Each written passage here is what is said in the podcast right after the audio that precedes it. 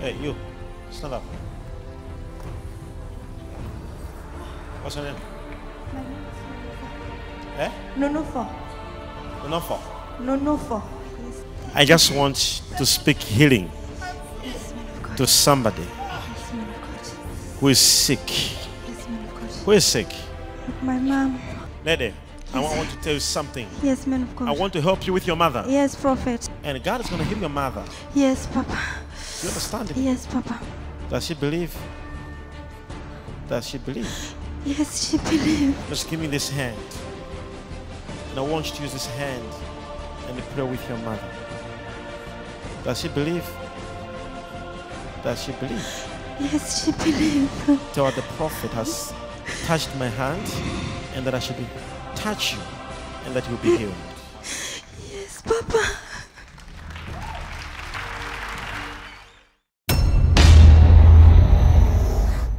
My name is Nunu Fositlohile. I come from Botswana.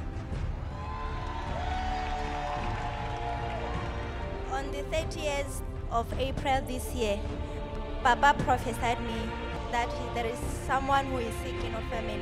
Then I say, my mom. Then he said, uh, uh, he hold, she, ho- he hold my hand. He said that I'm praying for you. I'm praying for this hand. Go and touch your mom and pray for her. He- She is healed.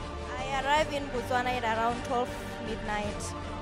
My mom was at my sister's place. I just went straight to my mom. I find her, my mom was not even walking. She was just lying down. She was very sick. For how long? A, a couple of eight, eight months. Because For eight months, she was bedridden. Yes, because she was admitted and she was taken out from the hospital. So she was not walking, just lying. Yes. So when I get there, I go straight to my mom. I hold my mom's hand. I took my phone. I showed her the video when Papa was praying for me. Then I prayed with her. Then I left her to my place.